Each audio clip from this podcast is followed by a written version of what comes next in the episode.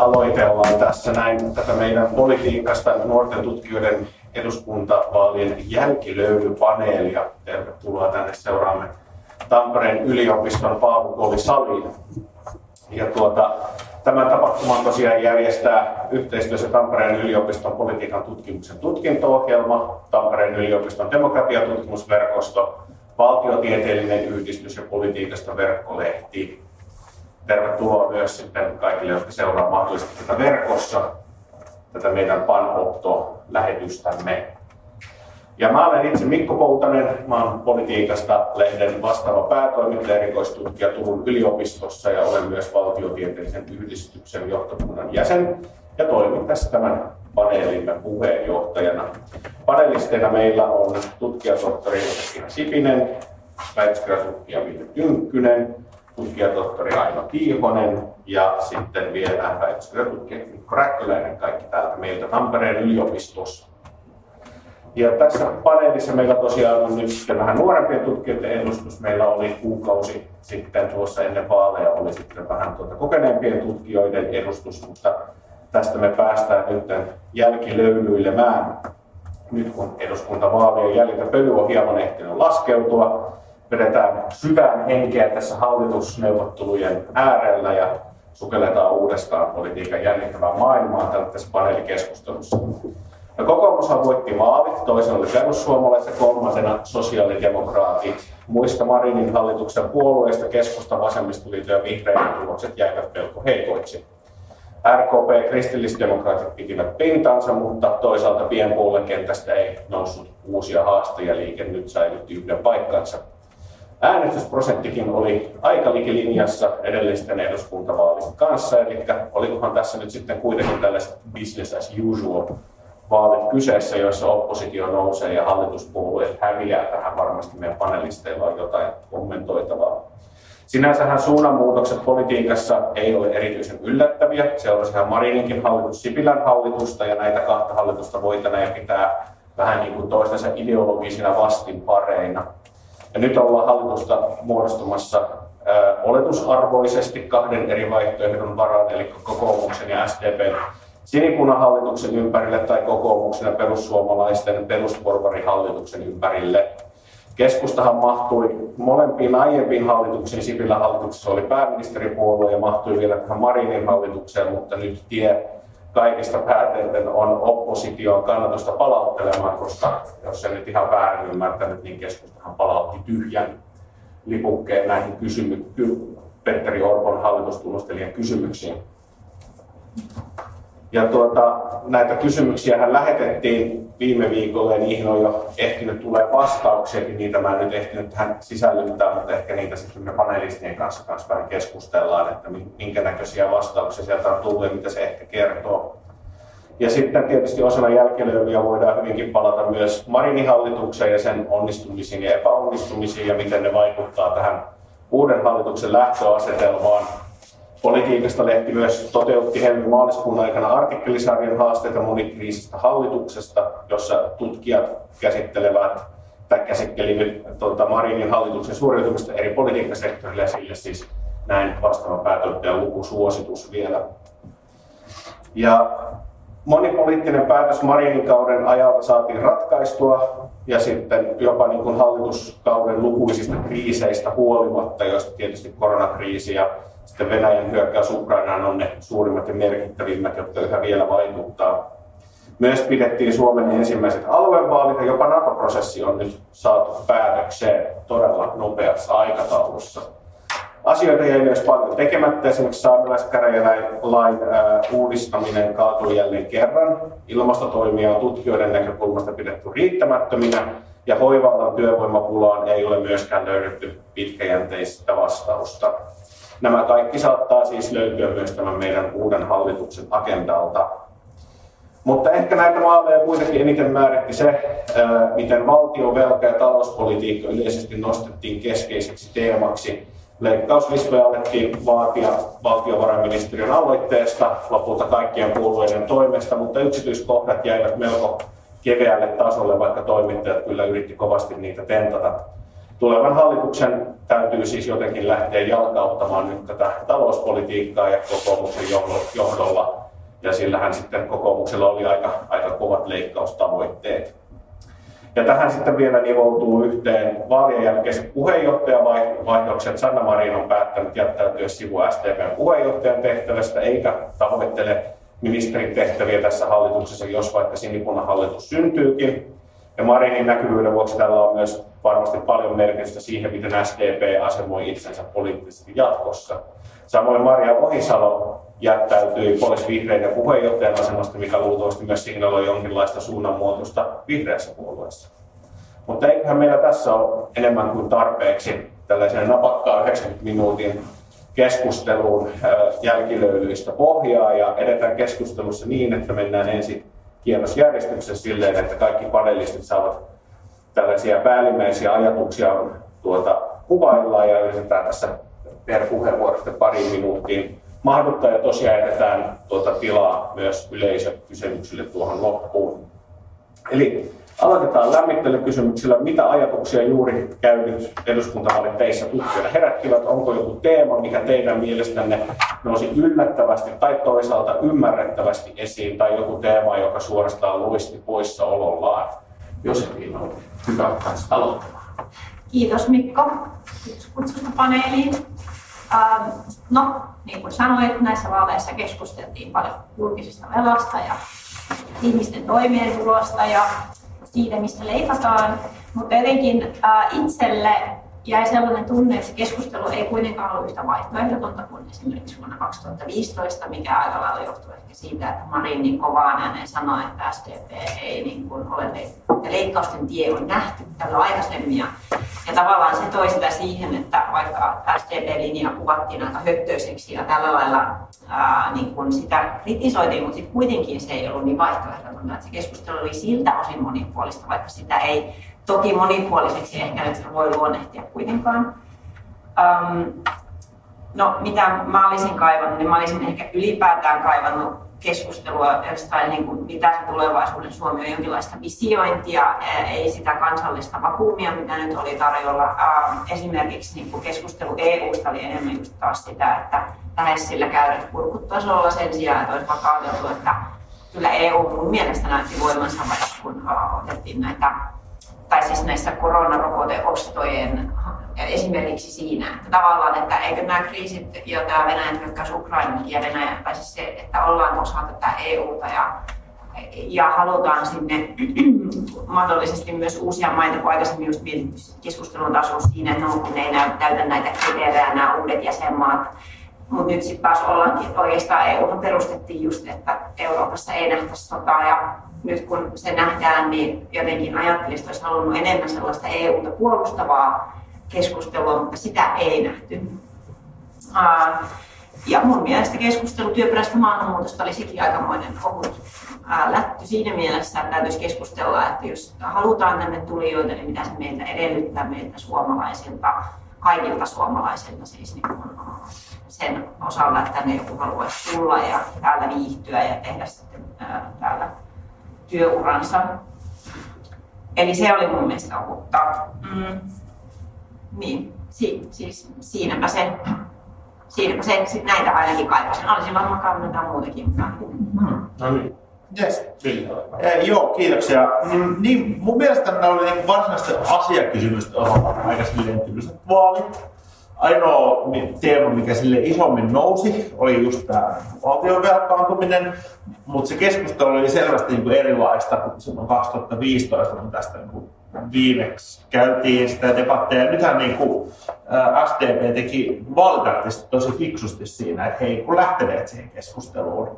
He sivuutti sen, sen niin kuin aika täysin ja, ja sitten kun he sai kritiikkiä siitä heidän linjan höttösyydestä, niin he myös niin aika fiksusti sivuutti senkin. Tavallaan he tajusivat, että tämä ei ole semmoinen keskustelu, jossa he voittaa, jolloin me ei tota, mikä sai sitten kokoomuksenkin vähän niin kuin himmailemaan näiden perinteisten leikkauslistojensa kanssa. Näistä ei tullut semmoisia, että kaikki puolueet lähtee, lähti niin kuin, niin kuin esittelemään ja nokittaa toisiaan niillä leikkauslistoillaan, vaikka ylätasolla siihen valtiovarainministeriön esittämään 6 miljardin sopeutustavoitteeseen sitouduttiinkin. Sitten oikeastaan niin kuin, myös tähän niin kuin, tavallaan kansalaisten talouteen jotenkin niin kuin, tähän elinkustannusten nousuun tämmöisiin, niin siihen oikeastaan musta tuntuu, että perussuomalaiset oli ainoa, joka onnistui niin kunnolla tarttumaan siihen hyvin tämmöisillä niin kuin, yksinkertaisilla konkreettisilla esityksillä, joiden tietysti niin kuin toteutettavuus voisi olla niin kuin haastavampaa. No mikä sitten nousi, kun mitkä asiakysymykset ei oikein tuntunut nousevan, oli tietysti tämä niin kuin, äh, hallituspohjaspekulointi ja, ja pääministerivaaliasetelma. Oli niin kuin, ikään kuin äh, kaksi tämmöistä niin selkeää vaihtoehtoista polkua Suomella, ainakin niin tällaisen mielikuvien tasolla selkeä. Mitä ne sitten käytännössä tarkoittaa, on tietysti niin edelleen meille niin hämärän peitossa. Me, tämä demarit lähti voimakkaasti täällä jatketaan Marinin linjalla, mitä se niin tulevaisuudessa tarkoittaakaan. Kokoomus, myös perussuomalaiset tarjosi tälle niin kuin, tavallaan haastavat tätä nykyhallituksen linjaa. Mm. Ja tässä sitten tietysti kärsi tässä asetelmassa nimenomaan nämä niin kuin keskusta, vasemmistoliitto, vihreät, joista muuten täytyy sanoa, että, että siis tavallaan vasemmistoliitto ja vihreät ei ole siihen talouskeskusteluun lähtemässä ehkä yhtä fiksuja kuin demarit, he lähtevät esittämään niin kuin, ja yrittävät edes esittää niin kuin, konkreettisia jotain leikkauskohteita sun muita. Voi miettiä sitten, että, että, että niin kuin kannattiko se. Joo. Joo, tuo sen verran hommalta, että 2015 hän taisi olla just niin, että vasemmistoliitto oli ainoa mm. puolue, joka silloin oli lähtenyt siihen mukaan, mutta ei, mm. ei siitä mitenkään erityisemmin. Mm Kyllä. niin kuin vaalisuosiossa mm. hyötynyt, niin ehkä siellä olisi sitten mietitty, että pitää jollain tavalla Kyllä. lähteä mukaan. Mä, mä en tiedä, siellä oli aika pientä semmoista niin kuin säikähdystä havaittavista siinä vaiheessa, kun he oli niin kuin lyöneet pöytään lukuja ja sitten demarit tulee semmoisella niin kuin kattellaan, kattellaan ulostulolla. Niin tota, mm, saattoi vähän puttitulista. Okei, okay, aina. Kiitos ja kiitos, että pääsin osallistumaan tähän paneeliin.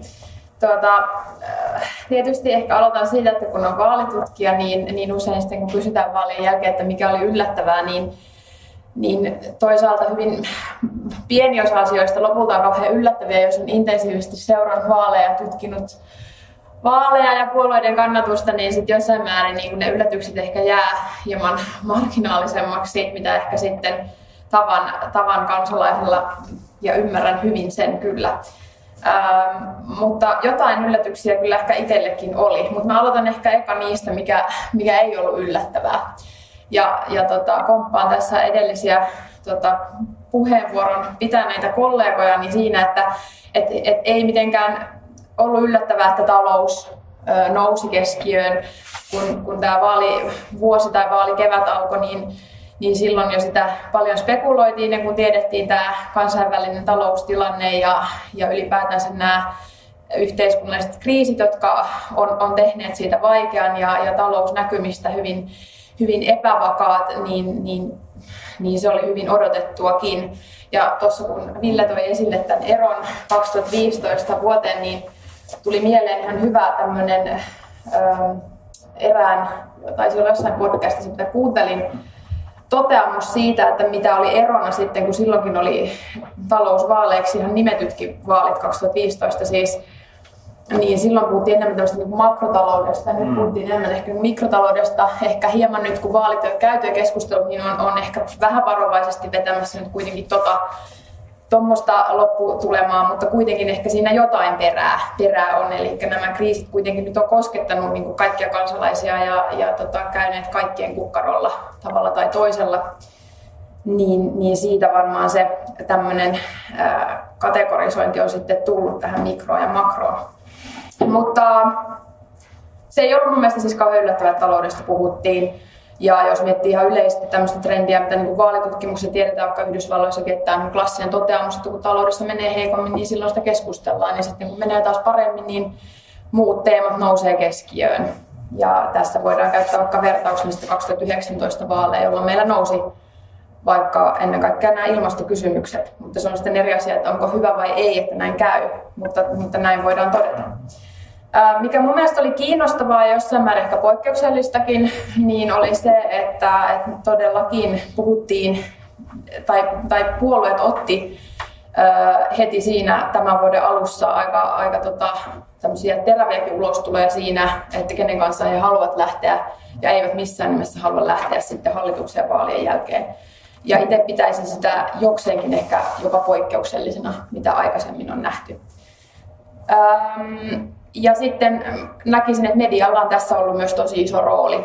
Ja, tähän yhdistäisin myös tämän vahvan pääministerivaalifreimauksen, joka sitten kun päästiin kohti viimeisimpiä kannatusmittauksiakin, niin, niin mielestäni saa jo tämmöisiä vahvasti henkilövaalinkin piirteitä nämä eduskuntavaalit. Ja tietysti mitä tässä jo tuotiinkin esille, että, että mitkä, mitkä teemat sitten puuttuivat, niin varmasti on niin, että, että paljon enemmän oltaisiin voitu, jos niitä ajankohtaisia tapahtumia, niin keskustella näistä ulko- ja turvallisuuspolitiikan kysymyksistä, kysymyksistä mutta tota, sitten mä jotenkin myös korostasin tässäkin yhteydessä sitä median roolia vielä ja, ja ikään kuin sitä, että mistä keskustellaan siellä yksittäisten ehdokkaiden kampanjoissa, mitkä siellä nousee kärkiteemoiksi versus sit mikä on se valtamedian esittämä kuva siitä vaalikeskustelusta ja niistä teemoista, koska sitten me tiedetään kuitenkin nyt, kun meillä on vaalitulostiedossa, niin meillä näissä vaaleissa pääsi kuitenkin eduskuntaan sellaisia ehdokkaita, joilla on nimenomaan tämmöinen turvallisuus- ja puolustuspolitiikan asiantuntijuus heidän taustalla, niin on varmaa, että, että yksittäiset ehdokkaat kuitenkin varmaan on omissa kampanjoissaan keskustellut näistäkin teemoista. Kiitos. Kiitos. Mä oikeastaan jatkan ää, paneelin ainoa kansainvälisen politiikan tutkijana ehkä tähän samaan teemaan, että tota, ei sinänsä lisättävää siihen, että talousvaalithan nämä oli ja sitten niin kuin siinä tota, vaaleja edeltäneessäkin paneelissa keskusteltiin, niin aika surkeen sisäänpäin kääntyneet vaalit. Että niin minkäänlaista linjakeskustelua ei oikeastaan syntynyt mistään ulkopoliittisista kysymyksistä. Ei, ei ole niin kuin, tota, Ukrainasta. NATO-prosessi oli päällä, mutta siitäkään Suomen NATO-tulevaisuudesta ei keskusteltu. Mutta se on tietty, siihen on tietysti syynsä, koska niin kun, kun puhutaan turvallisuudesta ja on akuutti tilanne päällä, niin puolueet varmaan laskelmoi, että näistä asioista puhumalla ja lipeämällä niin kun siitä kansallisesta konsensuksesta helpommin tota, mokaa, kun kerää pisteitä. Koska eihän, niin kuin, eihän Ukraina-linjaa ole niin kuin kansainvälisestikään oikeastaan saatu muuta kuin, että me tuomme Ukrainaa, kunnes se voittaa, mutta me ei edes tiedä, mitä se tarkoittaa, että se voittaa, mikä on hyväksyttävä voitto esimerkiksi. Um, ulko- ja turvallisuuspolitiikassa siis siihen liittyviä asioita pyöri tässä kampanjassa. Oli, ensin oli se valtioneuvoston kanslian turvallisuuspoliittinen neuvonantaja, jota tota, pääministerille alettiin ajaa. Sitten tuli tämä Hornet, Hornettien luovuttamiskeskustelu. Ja sitten tota, tämä oikeastaan jatkui vielä heti vaalien jälkeen tähän tota, Ahvenanmaan demilitarisoinnin purkamiskeskusteluun. Ja varsinkin nämä kaksi, tämä neuvonantien juttu ja tämä Hornet-juttu osoitti musta sitä, että musta nämä oli todella henkilöityneet vaalit varsinkin pääministeriin. Ja et siis sekä, kun tästä neu- turvallisuuspoliittisesta neuvonantajasta alettiin vääntää jotain Marinin turvallisuuspoliittista vallankaappausta ja sitten niin kun netissä näin ihan suoraan, että se kassaneiti antaa pois meitä hävittäjät. Niin tällaista.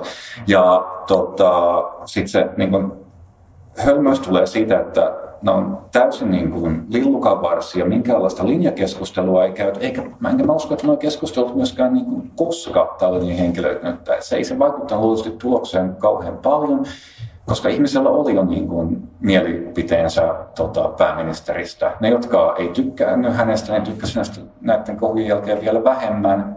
Ja sitten ne, jotka tykkäsivät, niin ei se niin heihin vaikuttanut. Ja sama myös kokoomus onnistuu tietysti ehdokas hankinnassa tota, tosi hyvin. Limper ja toveri oli siellä, mutta siitäkin en, en ole vaalitutkija, enkä ole nähnyt tästä mitään analyysiä. Mä itse jäin vaan miettimään, että niin kuin, toiko hekään kokoomukselle kuitenkaan lisää ääniä, kuinka paljon se tota, heidän äänensä oli vain siirtymään kokoomuksen sisältä. Varmaan muista porvaripuolueista tuli vähän. Mä en jaksa uskoa, että hekään niin kuin, lisäsi kokoomuksen kokonaisäänimäärää ihan kauheasti. Että tosi niin kuin, sisäänpäin kääntyneet ja henkilöityneet vaalit mun mielestä. Kiitos. Saanko tää heittää vähän niin kuin väliin? Joo, kyllä. Joo. Niin, mä, mä, mä, mä, mä Ville ensin, mä en ehtinyt huomannut, jos se sulla aiemmin, Niin. mutta Ville voi mennä ensin. niin, mä, mä rupesin ehkä just miettimään, että onko Suomen historia aikana milloin täällä ylipäänsä on käyty jotain ulko- ja turvallisuuspoliittista debattia. No, varmaan sille EU-jäsenyys, joo, olisiko sitten joskus itsenäisyyden alkuvaiheita käyty, että mihin meidän ulkopolitiikassa suuntaudutaan, mutta siihen ne varmaan sitten niin jää. Et, et, et eihän ne ole sellaisia asioita mun mielestä, mistä täällä ylipäänsä on ollut tapana jotenkin väitellä tai keskustella. Natosta on väitelty silloin, kun se on ollut sellainen turvallinen, epärelevantti aihe. Mutta nyt kun se oli oikeasti käsissä, niin se Kyllä. Mutta jos Ja mä liityn tavallaan, että se, mistä nämä vaalit myös muistetaan, niin kyllä ne muistaa Marin ilmiöstä. Siis mm. silleen, että Marin on niin poikkeuksellinen hahmo suomalaisessa politiikassa, ja hän jää kyllä historiaan silleen, että tavallaan tämä Marin ilmiö oli osa näitä vaaleja. Ne, se vaikutti siihen, millaisen strategian SDP saattoi valita näissä vaaleissa.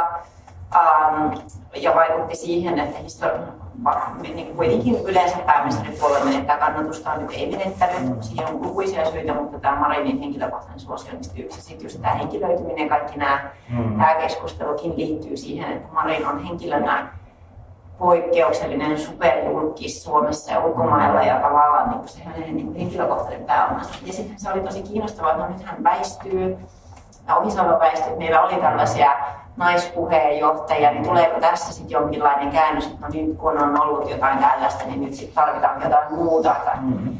Että tota, sekin on niin kuin ihan kiinnostavaa. Toisaalta minusta tämä oli kiinnostavampi tilanne, joka meillä nyt oli. Meillä oli tällaisia nuoria naisia politiikassa, että katsoin tätä keskustelua varten, että kuinka paljon ääniä ää, rekist, siis, niin rekisteröidyn sukupuolen mukaan naisehdokkaat saivat. Ja siis jos pyöristetään yhden desimaalin tarkkuuteen, mm. naisten saivat näissä vaaleissa 50,0 prosenttia äänestä. Mutta jos kahden desimaalin tarkkuudella, niin 49,96 ja se ero oli siis 2234 ääntä ja sehän liittyy siis siihen, että oli valovoimaisia mm. puolueiden puheenjohtajat, mm. naisia ja keräsivät ison potin näissä vaaleissa. Ja sitten jos nyt sitten vaihtuu puoluejohto, niin sitten mitä se tarkoittaa esimerkiksi naisten edustukselle. Tavallaan se, sitä, tällä, tämäkin on yksi osa näitä vaaleja, millaisena muistetaan Marin ilmiö. Ja minusta myös tämä naisten saama äänipotti, sitten varmaan vielä keskustelua, mm. se voi olla vain minun tämmöinen kuriositeetti. Mutta... Mm. Joo, tota, Aino pyysi puheenvuoron. Mä, mä vielä ujutan tänne teen yhden pointin ennen kuin annan Ainon tuota vastata. Niin, että ennakkoäänestysprosentti myös kasvoi taas. Kertookohan sekin tästä jollain tavalla just tästä etukäteen niin kuin, tota, ää, tavallaan, että on se päätös tehty jo varhain, eikö mä aina itse asiassa kokonaan poikki. Eikö tämä nyt hyvin sitoo tämän, tämän mun, mun kommentin? Tota, saanko sanoa? Joo. Kiitos. Mä unohdin sanoa yhden pointin, mikä mua yllätti näissä vaaleissa, niin mä vaan halusin vielä tuoda sen, koska se ei sovi oikein mihinkään muuhun meidän kysymykseen niin hyvin. Mutta se liittyy juuri äänestysaktiivisuuteen. Mun mielestä oli hieman yllättävää ja ennen kaikkea kiinnostavaa se, että meillä taas nousi ennakkoäänestys aktiivisuus, mutta sitten taas nyt nähtiin se, että se nimenomaan sitten, ää, tota, jos voi sanoa, niin söi ehkä sitten sitä aktiivisuutta sieltä vaalipäivästä. Eli me ei nähty nyt sitä näissä vaaleissa, että, että voitaisiin sen perusteella ennustaa, että, että aktiivisuus tai äänestysprosentti olisi sitten nousemassa.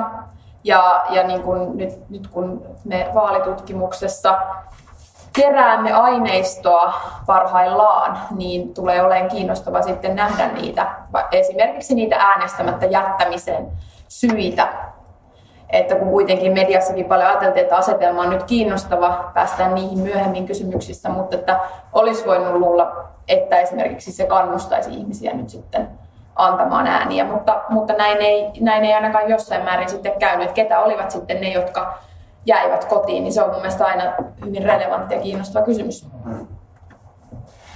Joo, me varmaan palataan vielä äänestäjäkuvioihinkin, mutta mulla on tässä nyt tämmöinen seuraava kysymys liittyy tähän tällä, että tietysti kriisipuhehan on ylipäätänsä yhteiskunnassa nykyään ja politiikassa vielä enemmänkin hirveän yleistä, eli on talouskriisiä, ilmastokriisi ja sitten joskus aina kyseenalaistetaan, että onko hirveän hyvä puhua pakolaiskriiseistä, että se muuttaa ihmiset niin kuin ikään kuin kriisiksi. Sitten on puhuttu hoivan kriisistä tässä, niin kuin näen ihan tässä viime vuonna ja varmaan lukuisia, lukuisia muitakin esimerkkejä kyllä löytyisi. Mutta äh, Marinin hallituksen kaudella osui myös kaksi tällaista ulkoista shokkia kriisiä, jotka pakon sanelemana muutti, politiikan agendaa sekä myös politiikan tekemistä, koska tosiaan aluevaalithan järjestettiin osin, osin poikkeusoloissa.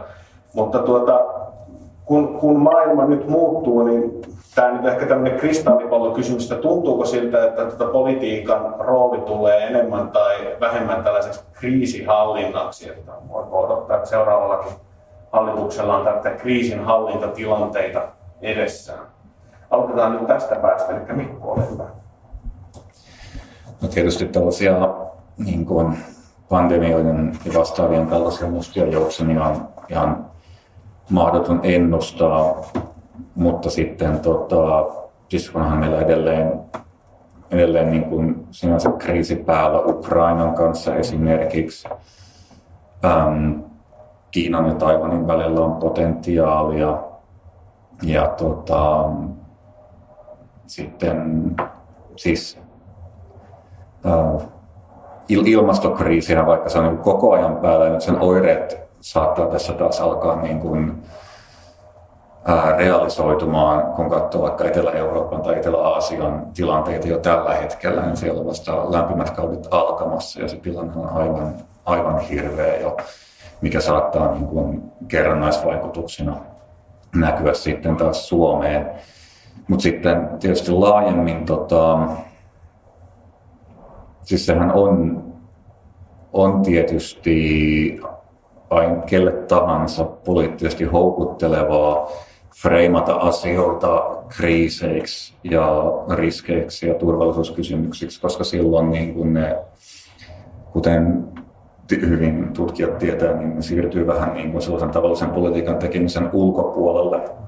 Että niin kuin, kyllä tästä velka-asiastakin ehkä ollaan niin kuin tavallaan vähän sellaista kriisiytymiskeskustelua yritetty saada aikaan, jolla perustellaan nämä isot, isot leikkaukset. Että kyllä varmaan niin kuin jossain mielessä se tulee jatkumaan teeman. Kiitos. Äh, joo, tota, on varmasti juurikin näin, että tämä Marinin hallituskausi tullaan muistamaan näistä yhteiskunnallisista kriiseistä.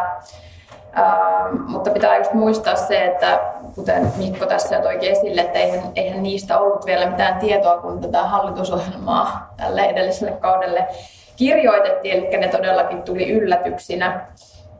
Ja, ja siitä mä sitten vedinkin tällaisen johtopäätöksen, että, että mahdollisesti onkin niin, että nyt sitten ainakin tämän hallituskauden jälkeen niin tietoisuus näistä kriiseistä on noussut ja sitä kautta myös ehkä painotetaan enemmän sitä toimintavalmiuden tärkeyttä.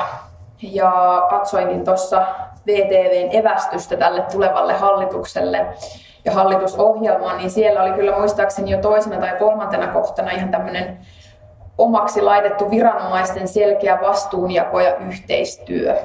Ja, ja sitä painotettiin ja, ja, ja sitä, että tehtäisiin konkreettisia suunnitelmia näiden kriisitilanteiden varalle tältä osin. Ja, ja, ja toki niin kuin myös näistä jo tätä mennyttä hallituskautta värittäneistä kriiseistä tulee muistaa se, että ne ei ole niin kuin lopu johonkin aikapisteeseen, kun täällä Suomessa valta niin sanotusti vaihtuu, vaan, vaan ehdottomasti niiden, niiden tota, hännät ja yhtä lailla itse vielä kriisitkin ulottuvat tälle tulevalle hallituskaudelle. Eli, eli tota, kyllä, kyllä tässä varmasti niin kuin uusikin tuleva hallitus ja koko eduskunta, niin heidän, heidän tulevaa kautta värittävät nämä, nämä jo olemassa olleet yhteiskunnalliset kriisit. Kiitos. Joo. Äh, kyllä, jos miettii semmoisia mahdollisia kriisejä, mitä tuleva hallitus voi, voi tota, kohdata, niin yksi on se, että jos, jos konflikti Ukrainassa jotenkin eskaloituu, ja jos tota, kohdistaa Venäjä jotain jonkinlaisia niin toimia Suomea vastaan, mitä se voisi olla, niin, niin en tietysti tiedä, mutta, mutta tota, tällaisiin varmaan tuleva hallitus joutuu varautumaan. Sitten ilmastonmuutos uhkaa tällä hetkellä tehdä laajoista alueista elinkelvottomia esimerkiksi niin kun, ää, jo nyt maailman väkirikkaan maa Intia kärvistelee valtavia niin kuin helleaaltojen ja kuivuuden kanssa. Eli tota, jos tämä tulee lisäämään epävakautta, niin, niin miten esimerkiksi Suomessa tai Euroopassa suhtaudutaan siihen, jos pakolaisuus ja siirtolaisuus kasvaa, kasvaa ö, tota, 2015 vuoden merkit ei ole sen suhteen mitenkään niin kuin lupaavia, että täällä osattaisiin suhtautua siihen jotenkin hirveän niin kuin, ratkaisukeskeisesti tai rakentavasti. Mm, seuraava taantuma, onko jo kohta ovella? Jos, jos niin kuin uusi taantuma tulee, niin jos me varmaan voidaan tässä vaiheessa suht varmasti olettaa, että kokoomus tulee hallituksessa olemaan, pitääkö se kiinni sopeutustavoitteestaan myös siinä vaiheessa, jos meillä niin talous kyykkää. Ja toisaalta, jos meillä on sitten perussuomalaiset hallituksessa, niin tuleeko Suomi kaataa mahdollisesti niin EU-tukipaketit, mitä tulee. Ja jos tämmöisiä paketteja ei saada aikaa ja jossain niin kuin, Italiassa talous kyykkää, niin sen seurauksena pahemmin, niin se voi taas niin kuin, aiheuttaa tai heiluttaa koko tätä niin kuin meidän eurojärjestelmää. Sitten varmaan niin kuin, toivottavasti ainakin nyt on pistetty muistiin se, miten monet tutkijat on niin korona-aikana puhuneet siitä, että tämmöiset pandemiat tulee lisääntymään jatkossa, ne muuttuu entistä todennäköisemmäksi, niin toivottavasti me ei nyt tota, ei ajatella, että tämä oli tässä, vaan ruvetaan jo miettimään, että miten sen seuraavan kanssa toimitaan. Ja. No tässä te toitte niin hyvin kuluneet esille näitä kansainvälisiä kriisejä, niin minulla on oikeastaan vaan sellainen näkökulma, että um, entäs sitten hallituksen sisäiset kriisit, mm. kun ajatellaan, että perussuomalaiset oli 2015 meni hallitukseen, että mm. minkälainen puolue ja minkälaista sellaista niin kuin hallituskapasiteettia siellä on tietenkin hinkua mennä nyt hallitukseen selvästi. Uh, onko se puolueena yhtenäisempi kuin uh, ennen hajoamistaan? Uh, minkälaista niin kuin, miten siellä ratkotaan sit sellaisia tilanteita mm. siinä hallitustaipaleen aikana, jos niin kuin puolue jakautuu jotenkin, mm. että miten niin kuin se heijastuu siihen hallituksen työskentelyyn. Mun mielestä ne on ihan kiinnostavia. Esimerkiksi Helarissa oli pitkä juttu siitä perussuomalaisten puoluesihteeristä ja kuinka tavallaan hänet niin halutaan vaihtaa, koska hänellä ei ole ollut sellaista kykyä siihen niin, ää, toimia sitä aika rakentavasti puoluesihteereiden niin kuin, tavallaan sillä lailla ikään kuin, niin kuin vakiintuneet puolueet politiikassa toimii, mm. niin, niin onko niin perussuomalaiset ikään kuin muuttumassa Uh, toki heillä on se tietty tarjonta ja tietyt asiat, mitä he edustavat, mutta tuleeko heistä niin kuin enemmän samankaltaisia kuin muut puolueet? Vai ää, onko siellä kuitenkin vielä jonkinlaista sellaista, niin kuin, että miten, miten perussuomalaiset sitten toimii kohdatessa näitä kriisejä ja tuleeko niistä hallituksen sisällä kriisejä? Onko se ikään kuin jotenkin eripuraisempi joukko vai onko siellä nyt enemmän sellaista samanmielisempää porukkaa? Mulla ei tästä mitään tutkimustietoa, mutta mielestäni se on myös ihan kiinnostavaa. Joo, perussuomalaissahan on se mielenkiintoinen, että käytännössä kukaan niistä poliitikoista, jotka oli 2015 perussuomalaisissa, nousi hallitusministeriasemiin ja sitä kautta olisi mahdollisesti kokemusta kerryttänyt. Nyt heitähän ei ole nyt sitten nykyisissä perussuomalaisissa. Tähän vielä jatkumana, että sitten kun keskusta menee oppositioon ja ne grillaa sitten sieltä käsin perussuomalaiseen, niin että miten se vaikuttaa sitten just siihen hallituskumppanina toimimiseen. Että yritetään saada niitä perussuomalaisia valinneet ääniä takaisin, niin tämmöinen kyllä niin, niin perussuomalaisten tämä hallitus tunnustelustrategia ei ainakaan ole niin ollut tämmöisen perinteisen puoluepolitiikan joten, jotenkin vakiintuneiden tapojen mukainen, että yleensä Suomessa on tavattu, että kun vaalit on käyty, niin sitten vaalikampanjoita lopetetaan ja vaihdetaan ikään kuin semmoinen neuvottelumoodi päälle, mutta, mutta perussuomalaiset näin ei ole tehneet. Että, että se on niin kuin ihan mielenkiintoista, että, että mitä jos niin hallitukseen päätyy, niin, niin jääkö tämä tavallaan sama moodi päällä, päällä siellä koko hallituskauden ajan ja mitä se tekee sitten niin hallituksen toimintaluun. No Mikko.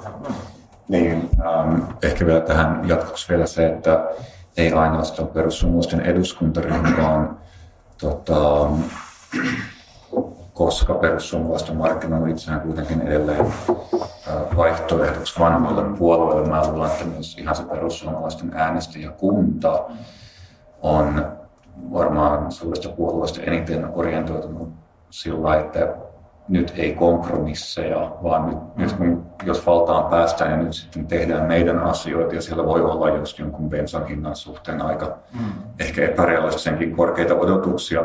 Ja, si, ja sitten oli tämä yksi kysely kaikista, kaikkien puolueiden äänestäjistä perussuomalaiset, perussuomalaisten äänestäjät suhtautuu negatiivisimmin valtiontalouden leikkauksiin, jotka kohdistuisi heihin itseensä. Mm. Niin sitten jos perussuomalaiset menee kokoomuksen hallituks, johtamaan hallituksia ja sitten aletaan leikata, niin sitten siellä niin varmaan käydät alkaa tippua ja sen jälkeen tota, tämä heidän varsinkin ensimmäisen kauden edustajat, jotka niin kuin osaa laskea, että nyt, nyt muuten tiputtiin sen alle, että minä en saa jatkopaikkaa, niin sitten sillä voi siitäkin tulla aikamoista teutarointia eduskuntaryhmään. Mm tuohon en malta olla lisäämättä, että taisi tänään just Hesarissa toi VM-budjettipäällikkö todeta sen, että jos sitä kuudesta miljardista pidetään kiinni, niin mikään hallinnon ala ei voi olla koskematon, eli siinä menee sitten nämä koulutuksen erikoissuojelut ja muut aika lailla, mutta toisaalta sen kyllä siinä kun ajattelin, mikä, kuinka suuri summa 6 miljardia on, kyllä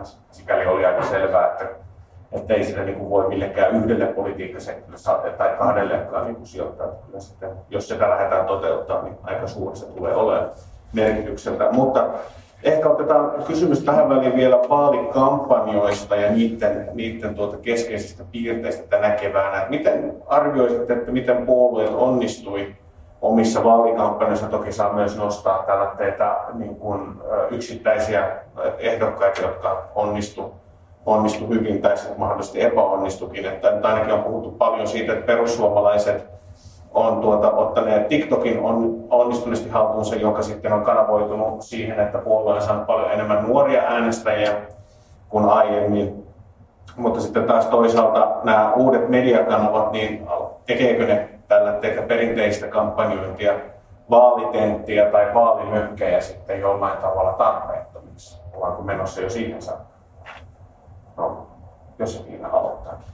No, äh, mun mielestä tässä aika isossa roolissa näyttelee se, että keneltä ehdokkaat toivoo ääniä saavansa, eli millä vesillä he ovat kalastamassa. Ja jos haluaa nuorten ääniä, niin pitää olla siellä, missä nuoret on. Ja se on myös se TikTok. Ja meillä oli näitä ihan kiinnostavia esimerkiksi Janne Tukiaisen kumppaneiden tekemä tutkimus siitä, että nuoret äänestää perussuomalaisia, vaikka he eivät ole arvoiltaan välttämättä sen perussuomalaisempia, mikä siis mm. kertoo siitä, että, että ää, jos, ja kun me tiedetään esimerkiksi meidän Jakatenien hankkeessa, missä on tutkittu nuorten poliittista kiinnittymistä, että nuoret saa ää, niin nuorille se sosiaalinen media on se ykköspaikka, mistä saadaan tietoa politiikasta ja yhteiskunnasta, niin jos siellä on ikään kuin suppea tarjonta siitä, että mitä suomalaisesta politiikasta on tarjolla, ja siellä on todella korostuneesti joku yksi puolue tai tietyt ehdokkaat, niin kyllähän se tarkoittaa sitä, että niin todellisuus näyttää siltä, miltä se näyttää sosiaalista mediasta katsottuna. Eli silloin varmasti äänestetään sitä vaihtoehtoa, joka, on niin kuin, joka, tiedetään, joka tiedetään olevan vaihtoehto. Eli tavallaan, että joo, kyllä pitää olla siellä, missä nuoret äänestetään. No, kyllä me sitten tiedetään äh, esimerkiksi aiemmasta ehdokastutkimuksesta, että ne ehdokkaat, se voittava strategia on ollut sekä somessa että perinteisessä mediassa. Eli tavallaan, jos haluat laajalta äänestäjäkunnalta ääniä, niin sun pitää olla kaikkialla. Että, mutta jokainen ehdokas tietenkin laskeskelee että mikä on se niin kuin itse, mistä voi niitä ääniä todennäköisesti saada ja, ja mihin ne paukut ikään kuin riittää ja mihin kannattaa satsata. Eli varmasti niin kuin perinteinen media ei ole mitenkään niin kuin unohtunut tästä ja kyllä me tiedetään tietenkin paremmat ikäluokat äänestää aktiivisemmin, niin sieltähän vanhemmat äänestäjät sitä tietoa politiikasta saa siinäkin mielessä. Hmm. Kiitos. Kiitos. Jos lähtee eka miettimään niin puolueiden kampanjoita kokonaisuudessaan, niin näin kolme suurinta onnistu kampanjoissa on nimenomaan ehkä tarjoamaan tämmöistä, ei välttämättä hirveän konkreettista, mutta tämmöistä niin kuin kokonaisvaltaista visiota, jotenkin suuntaa ja linjaa Suomelle. SDP oli suositun pääministerin ja hänen tämän linjansa jatko kokoomuksella tämä niin oikeistolainen vaihtoehto hallituksen linjalle ja perussuomalaisilla vähän tämmöinen ehkä niin kuin yksin kaikkia vastaan mentaliteetti. Jos miettii muita puolueita, niin, niin keskustalla oli, vaikutti siltä, että katse oli jo vähän etukäteen oppositiossa. Ja kieltäydyttiin nykyhallituksen jatkosta. Toisaalta kampanjoitiin niin budjettikurilla sen jälkeen, kun ei ole pystytty sitä niin valtiovarainministeripuolueena pitämään, mikä teki siitä, siitä heidän kampanja-asetelmastaan tosi haastavan. Jos miettii niin kuin vasemmistoliittoa vihreitä, niin, niin heillä on niin verrattuna näihin isoimpiin puolueihin, niin ehkä tämmöiset niin kapeimmat kampanjakärjet.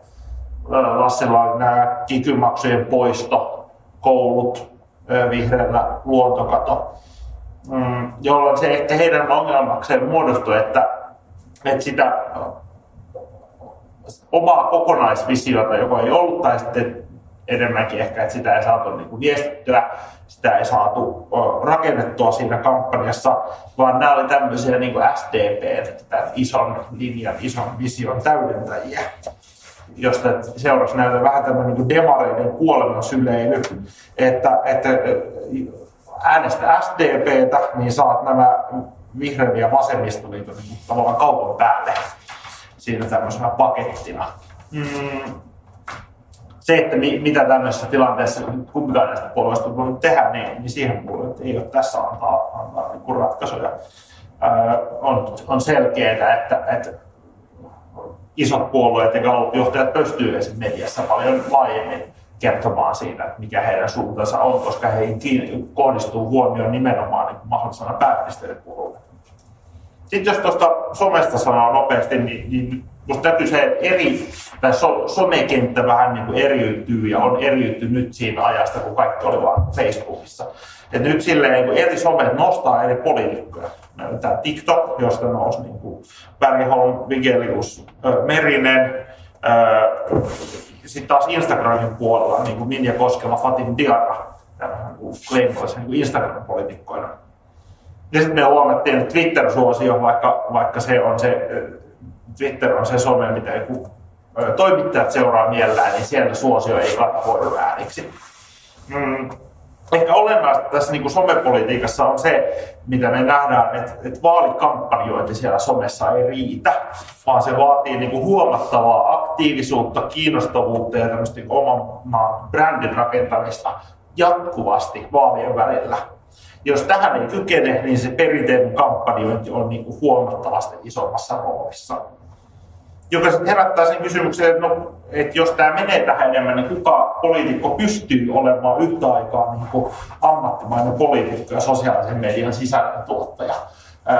Tarvitaanko me, tai tarviiko poliitikot tulevaisuudessa entistä enemmän tämmöisiä niin kuin sisällöntuotantotiimejä, jotka pystyy hoitaa sitä, sitä kaikkea muuta heidän ympärillä, että he pystyvät tekemään sitä politiikkaa, vaan eriytyykö meillä silleen, että meillä on tämmöisiä niin kuin, entistä enemmän tämmöisiä niin politiikan julkiksia ja sitten tämmöisiä niin kuin ahkeria taustakuutta. Joo. Joo, kiitos. Mä tartun heti kiinni tuohon, mitä Ville pohti viimeisimmäksi. Mun mielestä tämä on tosi kiinnostava kysymys just tästä niin sanotusta sisällöntuottajan mm. roolista mm. ja ikään kuin mitä, mitä haasteita siihen sitten sisältyy, kun me tiedetään, että vaikka niin sanotun perinteisen media-aikana vaikka isoimmilla televisiokanavilla saattaa olla tiukat, tai onkin tiukat kriteerit vaikka siitä, että miten he kutsuu vaalien alle eri puolueiden mm. edustajia, että he eivät saa olla niin esillä mm. kuin niissä tiety, tietyissä ohjelmaformaateissa. Niin mun mielestä tuossa ollaan nyt sit uuden äärellä, että miten niitä rajoja voidaan enää asettaa sinne sosiaaliseen mediaan.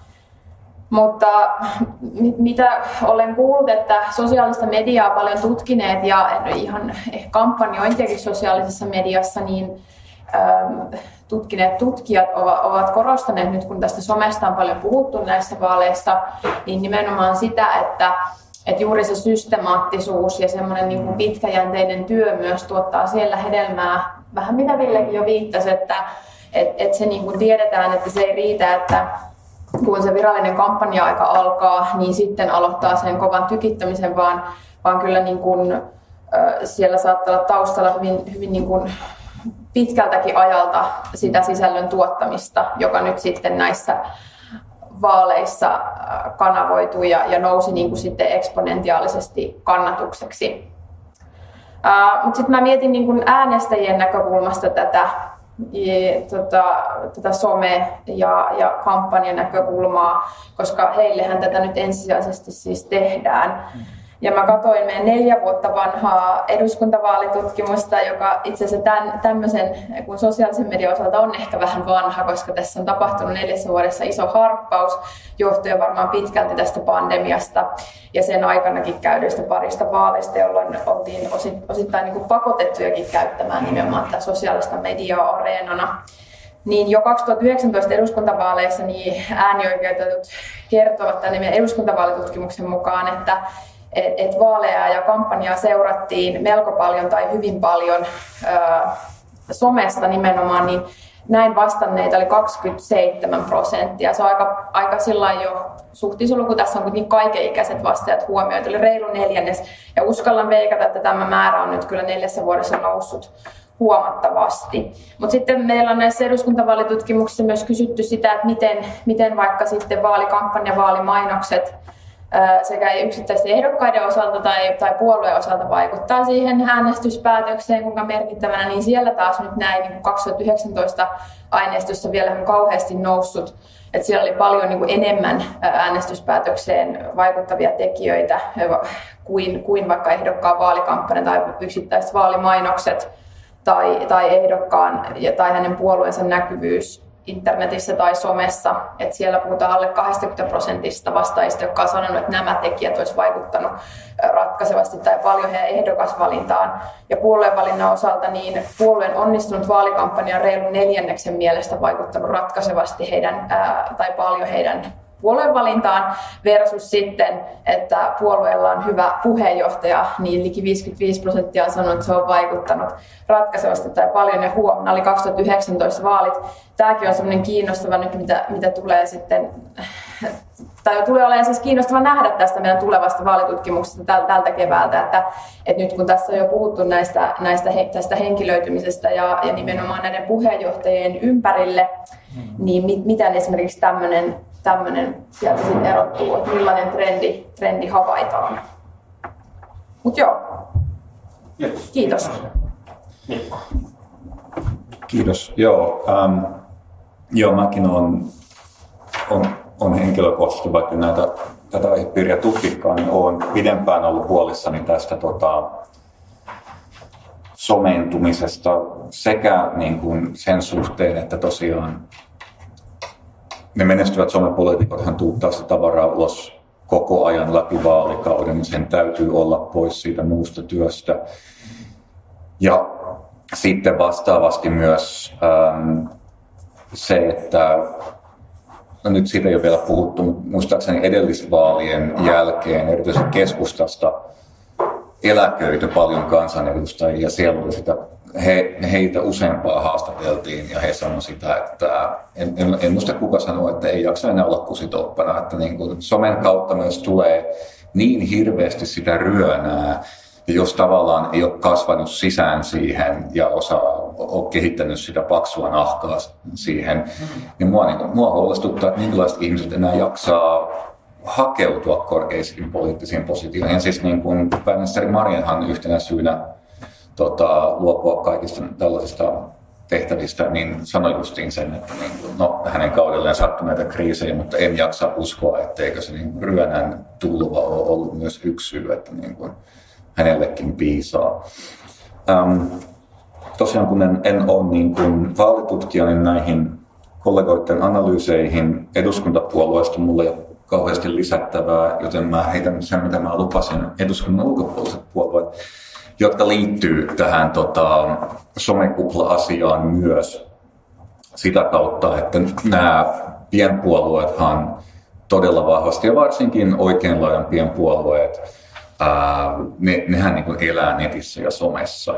Ja esimerkiksi liberaalipuolueen tota, erittäin vahva Twitter-presenssi sai niin kuin, jo jonkun verran aikaan sellaista mediaspekulointia, että saisiko ne jonkun läpi ja sitten, niin miten se tulee tiukat vaalit, se vie vaikka kokoomukselta paikan.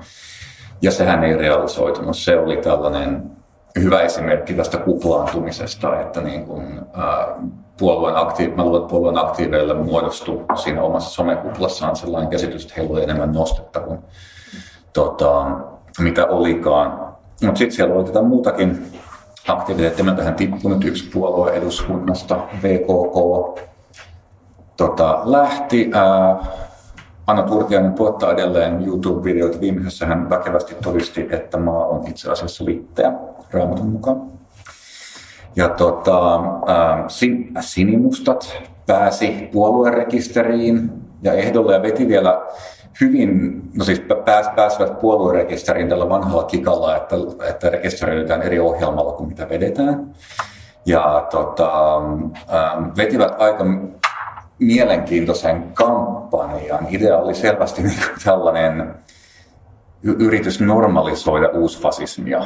Et, että tota, esimerkiksi pienpuolitentissä Tuukka Kuruhan oli hyvinkin korostetun asiallinen.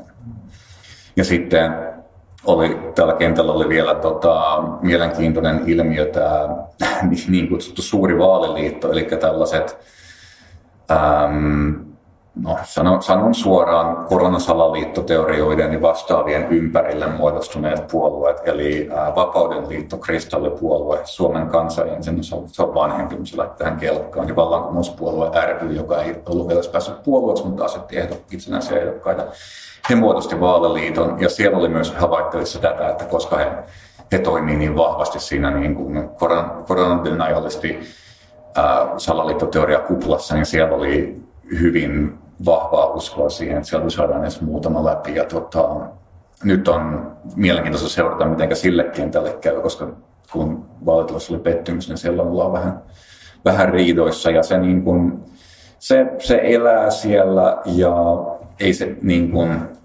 mahdollisuudet, että sieltä nousisi mitään parlamentaarisesti vaikuttavaa voimaa on aika pieniä, mutta sieltä kuitenkin tulee erilaisia syötteitä. Esimerkiksi on itse vähän kaivelin, että sieltä skenestä on esimerkiksi aikanaan tullut muutamia juttuja, joista sitten perussuomalaiset kansanedustajat on tota, esittänyt ihan kyselytunnilla kysymyksiä. Et, tota, joo, se, se skene elää, elää todella vahvasti tästä somesta myös. Ja se niin kuin, tota, tuntuu vähän siltä, että siellä niin kuin aina uusia innokkaita yrittäjiä nousee ja se pyörii, pyörii tota, niin kuin, vähän sellaisena ikiliikkujana tota, ennen kuin mä annan Ville sulle vielä, tuota, niin ajattelin, että kun kerran meillä ollaan tällainen virallisten nuorten tutkijoiden mm. jälkilöydyt, niin kuinka monella meidän panelisteilla on TikTok-tili? Tämä ei uskottavuus saman tien, minäkään en todellakaan ei ole. Mä kävin näissä valoissa. uskottavuus tässä näin nuorina. Mä kävin näissä valoissa ekaa kertaa vaalimökillä haastamassa ehdokasta, että ehkä musta on just nyt tullut vanha. No niin, no se on kyllä mun mielestä se on myös sellainen selkeä merkkipalvelu, mutta Ville, ole hyvä. Joo, ensin mä en ole myöskään mikään vaalitutkija.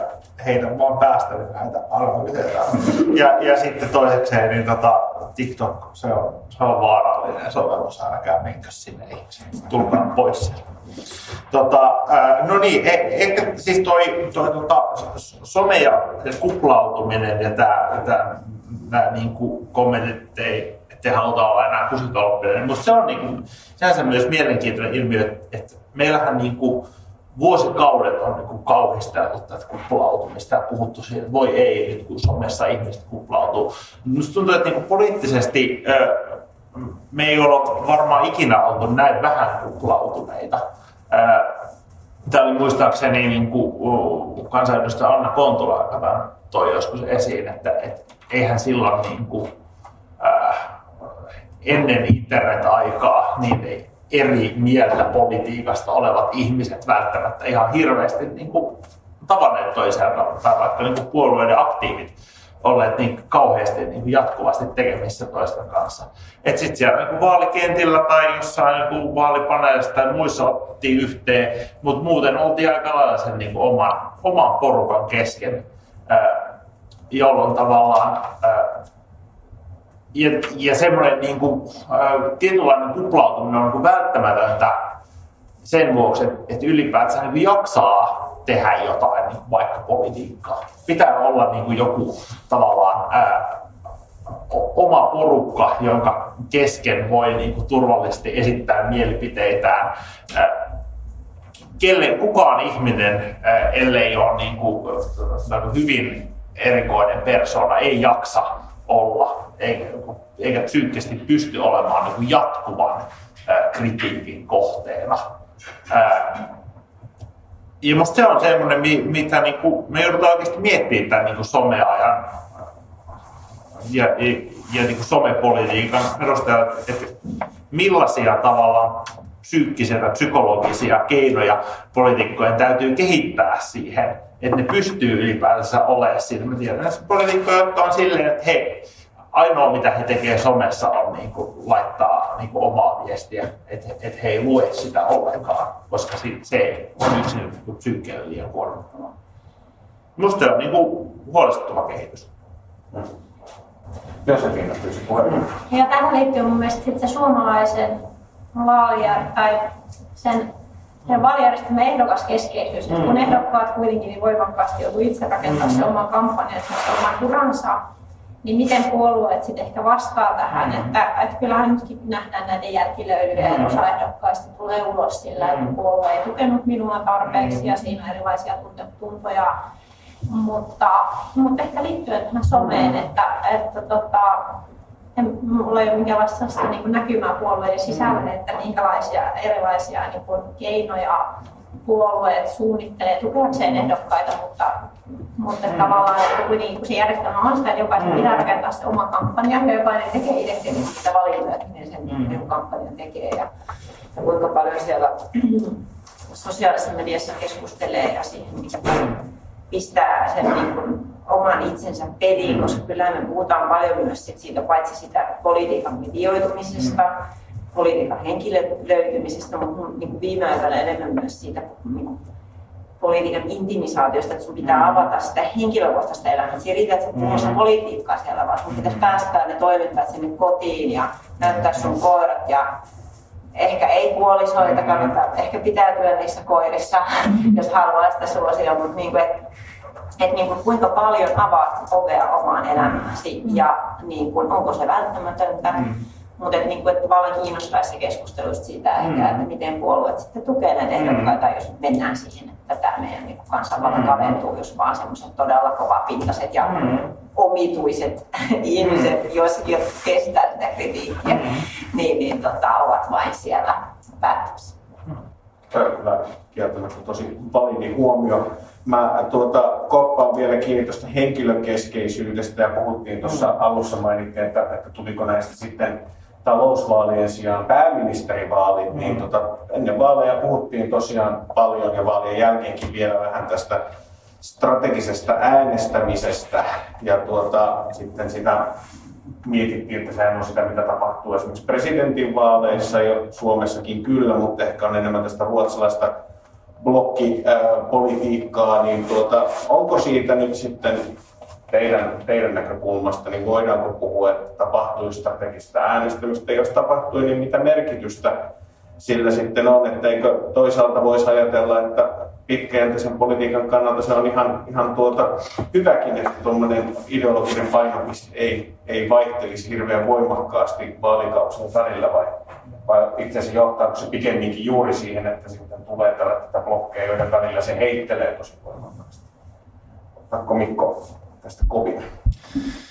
Kiitos. Tota, kyllä mun käsitys on se, että tota, tapahtui vähän sellaista kyllä strategista äänestämistä, et, ja se, se nimenomaan söi justiin varsinkin tota, tätä niin kutsuttua vihervasemmistoa, eli niin kuin vasemmistoliiton ja vihreiden äänestäjät varmasti jonkun verran yritti pedata tota, äm, kannattamiensa puolueiden paikkaa hallituksessa äänestämällä tota, demareita, jotta saataisiin demarijohtoinen hallitus.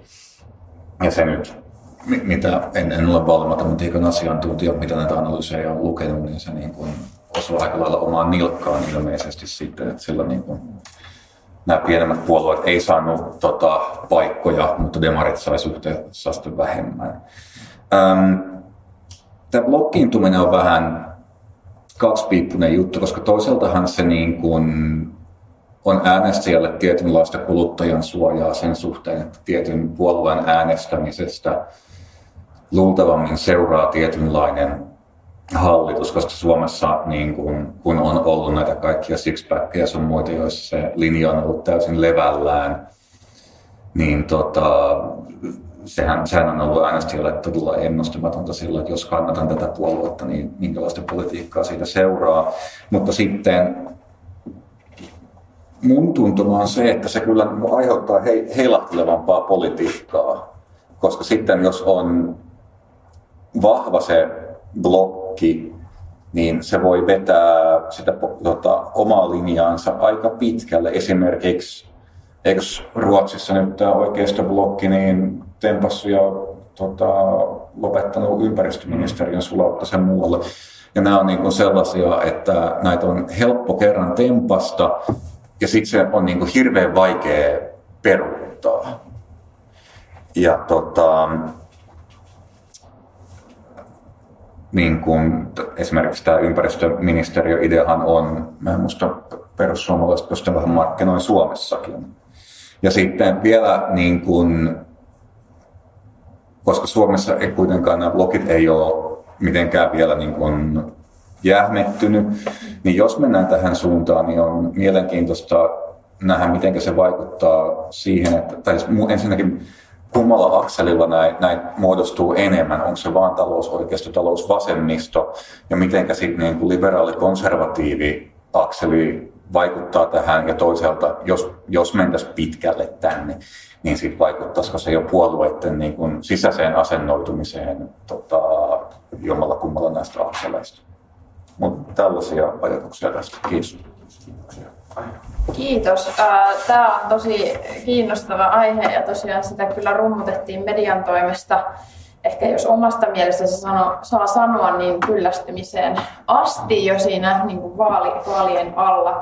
Mutta näin niin tutkijan näkökulmasta taas pidän tätä tosi kiinnostavana nyt sitten päästä analysoimaan tätä enemmän ja useasta eri näkökulmasta, koska mielestäni tähän voi tuoda tosi, tosi monenlaisia näkökulmia ja nyt yritän tiivistää tähän lyhyesti muutamia. No ennen kaikkea ehkä se, että mitä se taktinen äänestäminen on, niin sehän nyt ei tietysti edellytä tätä blokkipolitiikkaa. Ja ehkä, ehkä niin kuin päästään tästä siihen, että millainen meidän eduskuntavaalitapa on, niin sehän on nyt hyvin monimutkainen niin kuin puhtaimmillaan tehdä tämmöistä taktista äänestämistä. Mutta tietysti on niin monta motiivia ja perustetta, että harrastaa niin sanottua tai jättää niin sanottu taktinen ääni, kun on äänen, äänenkin jättäneet, eli äänestäjä. Eli siinäkin niin kuin pitää jotenkin muistaa tästä se, että me emme voi ihan niin pelkän vaalituloksen pohjalta nyt vaan tulkita, että nyt tässä oli kyse strategisesta äänestämisestä, Vaikkakin toki sen pohjalta, niin kuin Mikko tässä hyvin tiivisti, niin varmasti jossain määrin, kun me tiedetään, miten puolueet esimerkiksi kampanjoi, niin varmasti jonkin verran, verran sitä niin kuin sitten tapahtui. Ää, ja sitten jotenkin paljonhan mediassa just verrattiin tähän Ruotsin järjestelmään. Ja jotenkin ajattelisin, että siinä pitää olla varovainen, että et, niin kuin hirveästi vedetään mutkia suoriksi ja verrataan siihen, koska me ollaan kuitenkin monessa suhteessa niin erilaisia, eikä meillä kuitenkaan nyt vielä nähtävillä sellaisia kehityskulkuja, jotka suoraan olisi sitten taas niin kuin verrattavissa Ruotsiin. Eli juuri tämä ää, meillä ei ole vähemmistöhallitusten kulttuuria ja ylipäätänsä meidän vaalitapa, eli meillä kuitenkin edelleen äänestetään ehdokkaan kautta sitä puoluetta, että meillä ei, meillä ei voi äänestää pelkkää puoluetta. Mun mielestä tämä pohdinta liittyy myös välillisesti ainakin tähän taktisen äänestämisen teemaan. Sitten jotenkin esittäisin vähän niin kuin käänteisesti tällaisenkin näkökulman vielä viimeisenä, että kun, kun tuossa jo viittasin, että puhuttiin, että näistä vaaleista tuli kiinnostavat ja moni varmaan lähtee äänestämään sen takia, että kun tätä nyt freimattiin tällaiseksi pääministeripuolue kilpailuksi ja siinä yhteydessä just puhuttiin tästä, mediassakin asemoitiin aika paljon tästä strategisesta äänestämistä. Mutta paljonko äänestäjät nyt sitten itse oli kauheasti perillä, siis nyt mä yleistän kaikki, tai, tai niin kuin, että kuinka moni äänestäjistä oikeasti tiesi, että mitä se niin kuin tarkoittaa niin kuin tässä eduskuntavaalien kontekstissa. Ja me tiedetään kuitenkin, nyt pääsen tähän meidän tutkimushankkeen keskeiseen tota, te- termiin tai käsitteeseen kansalaispätevyys me tiedetään, että Suomessa kuitenkin niin kuin ennen kaikkea sisäinen kansalaispätevyys, eli se, että miten kokee ymmärtävänsä politiikkaa, mm. kuinka vaikealta ja monimutkaiselta se vaikuttaa. Se on tosi niin kuin meillä siis matala, eli meillä, meillä niin kuin äänestäjät yhtä lailla kuin kaikki kansalaiset niin kokee, että, että politiikka on aika vaikea selkoista ja vaikeasti ymmärrettävää. Ja, ja tämä on kuitenkin yksi keskeinen niin kuin, poliittisen kiinnittymisen ja yhteiskunnallisen kiinnittymisen mittari, siis tämä kansalaispätevyys. Niin ajattelin vaan, että, että kuitenkin, että voisiko olla niinkin käänteisesti, että tämä tämmöinen, kun tätä freimataan tähän suuntaan, että puhutaan taktisesta ja strategisesta äänestämisestä, niin siinä alkaa mennä vähän niin kuin äänestäjienkin pää vielä enemmän sekaisin. Eli se ei välttämättä olekaan suoraan sitten johdonnainen siihen, että tästä saadaan jotenkin todella kiinnostava. Mm-hmm. Ja, ehkä suht, ja tässä yhteydessä on usein myös esitetään vähän se kriittinenkin näkökulma siitä, että mitä se meidän korkea äänestysprosentti sitten tota, lopulta kertoo, mutta minä en mene siihen pidemmälle, mutta vähän, vähän kuitenkin avasin ovea. Kiitos. Joo. Joo, äh, tota, äh, t- tosiaan otetaan nyt ensin, ensin sitä, että saadaan niin oikeasti jotain tietoa siitä.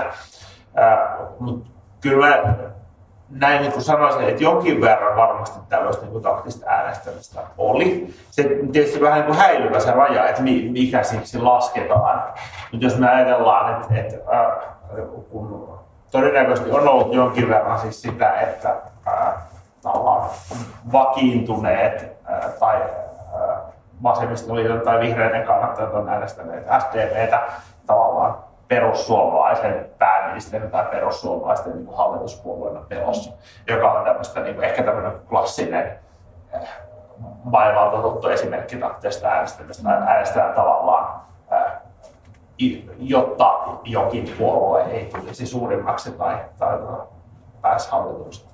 Eh, no, mutta sitten on ehkä tämmöistä myös, mikä, mikä ei tavallaan mene ehkä siihen ihan, ihan niin kuin tohon tämä, mitä mä sanoin niin aiemminkin sitä, että, että näissä vaaleissa näyttäytyy vahvasti siltä, että äänestämällä SDPtä saa ta- tavallaan niin kuin vihreätä vasemmistoliiton siihen niin kuin kaupan päälle, jolloin myös semmoisille liikkuville äänestäjille, jotka eivät niin kuin, ole niin kiinnittyneitä mihinkään näistä puolueista, mutta edustaa tavallaan tätä arvomaailmaa.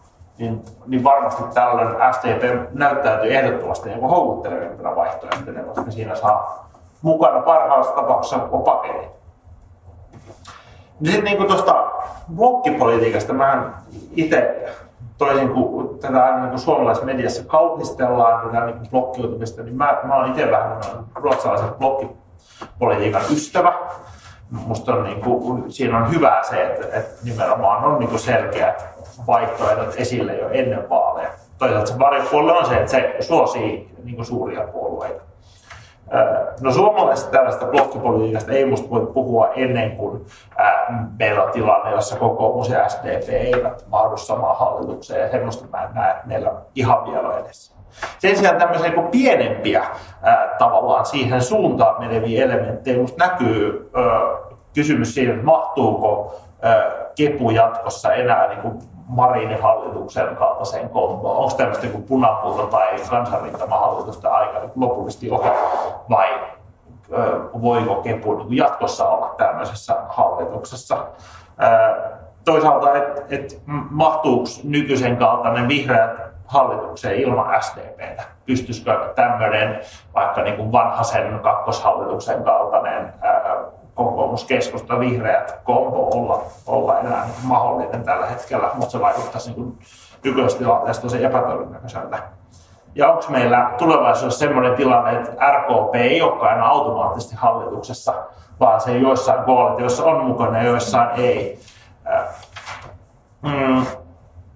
Sitten toisaalta itse tässä niin kuin vaaliasetelmassa musta oli vähän tämmöistä kuin blokkivaalin tuntua. Että vaikka tavallaan kai oli niin kuin etukäteen tämän keskusta ilmoituksen vuoksi selvillä, että Marinin hallitus ei voi jatkaa, niin, niin SDP niin kuin voimakkaasti kampanjoi sillä, että tämä Marinin hallituksen henki jotenkin voi, voi jatkaa ja jäädä elämään sillä, että, että äänestätte SDP.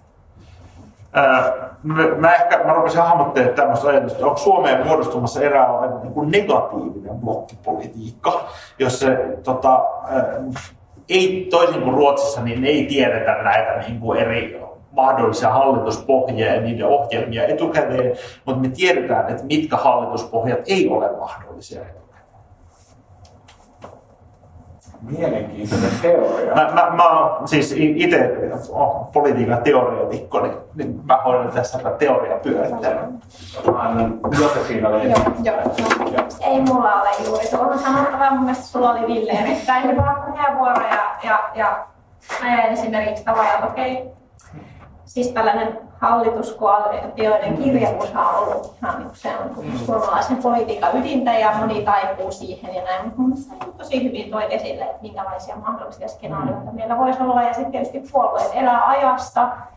Ja vaikka Sanna Marinin johdolla SDP on ehkä ollut hieman erilainen, ja kyllähän niin kuin niillä puolueiden puheenjohtajilla on iso merkitys mm puolueen linjaan ja kun puolueen puheenjohtaja vaihtuu, niin sitten on vähän erilainen linja ja voimat vähän erilaiseen hallitukseen. Ja sitten niin kuin käy kiistäminen, että puolue mm-hmm.